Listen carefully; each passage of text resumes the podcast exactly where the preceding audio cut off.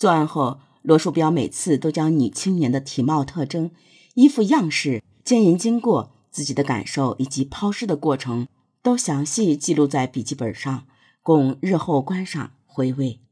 后来，闻讯公安机关查控的太紧，才将笔记本销毁。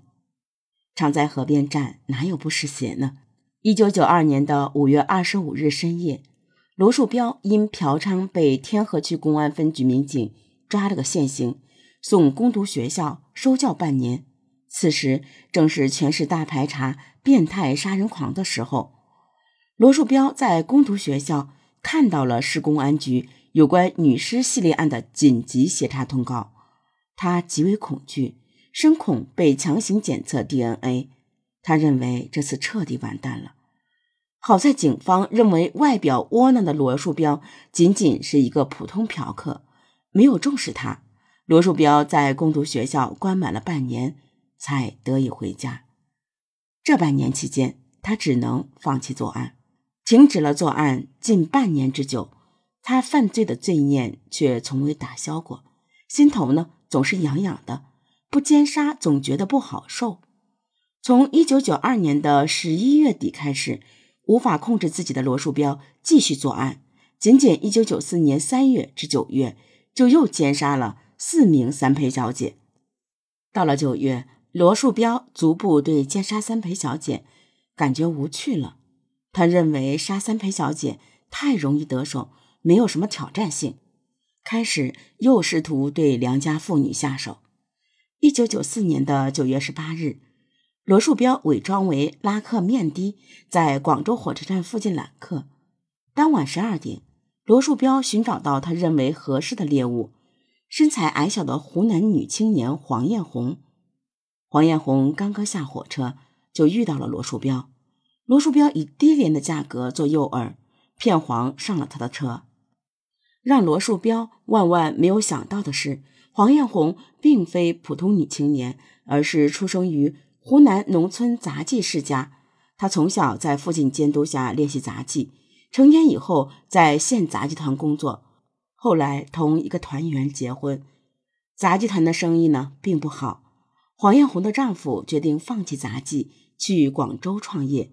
一年后，她的丈夫在广州开了小吃店，生意还不错，就打电话。让黄艳红也来广州一起生活，黄艳红就乘坐火车来到广州，遇到了看起来很老实的面的司机罗树标。初到陌生的广州，黄艳红对罗树标还是有些警惕的。一旦车子开到比较荒凉的地方，黄艳红就不断追问到了哪里，让他往人多的地方开。罗树标几次想将车子开到没人烟的野外。但黄艳红每次都大声说话，甚至喊叫，罗树标都没有得逞。无奈之下呢，罗树标一反常态，决定在家里下手。他谎称自己回家去给儿子拿些东西，将黄艳红载到自己新教镇的家里，还邀请黄艳红上去坐坐，看看他的一对儿女。黄艳红呢，被罗树标懦弱的外表迷惑，以为这人胆小怕事。没什么威胁，就同意上楼了。走上阁楼，罗树标凶相毕露，突然用绳子从背后勒住他的脖子。黄艳红猝不及防，很快晕了过去。罗树标以为他死了，随后对尸体进行奸污。之后，罗树标下楼去拿装尸体的麻袋，黄艳红才缓缓清醒过来。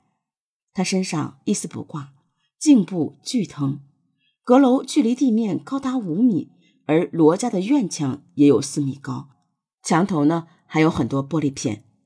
换成一般女人，恐怕必死无疑。好在黄艳红是杂技演员出身，有很强的攀爬技巧。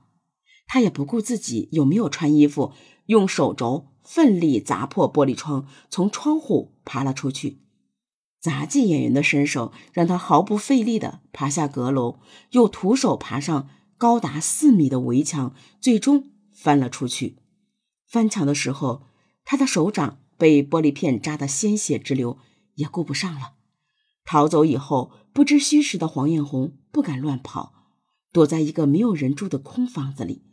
第二天天亮，他才敢走出房子，遇到一个卖早点的老太太。老太太见他全身赤裸，连内裤都没穿，差点吓背过去。老太太赶快带他回到自己家里，给了他一件风衣、一条内裤。惊魂稍定以后，黄艳红决定报警。八点，在老太太的指引下，她连衣服都没顾上穿，披着风衣就冲到镇派出所汇报情况。罗树标回来以后呢，发现黄艳红不知去向。顿时惊呆了，他知道事情马上就要败露了，抓取随身的钱包，慌忙逃出镇子。为了怕暴露，他连车都没敢开。逃到火车站以后，罗树标才发现钱包里面只有几十元钱，这点钱最多买一张火车票，再吃几顿饭之后只能饿死。无奈之下，他打了个电话回家打探虚实。然后让老婆将存款送到火车站附近的一个地方，没想到此时警方早已布控，随后将他生擒。罗树标身背十七条人命，罪大恶极，自然死路一条。在入狱后仅仅二十多天，广州市人民法院依法判处罗树标死刑，立即执行。罗树标自知罪行重大，没有上诉。几天后呢，罗树标在刑场。被执行枪决。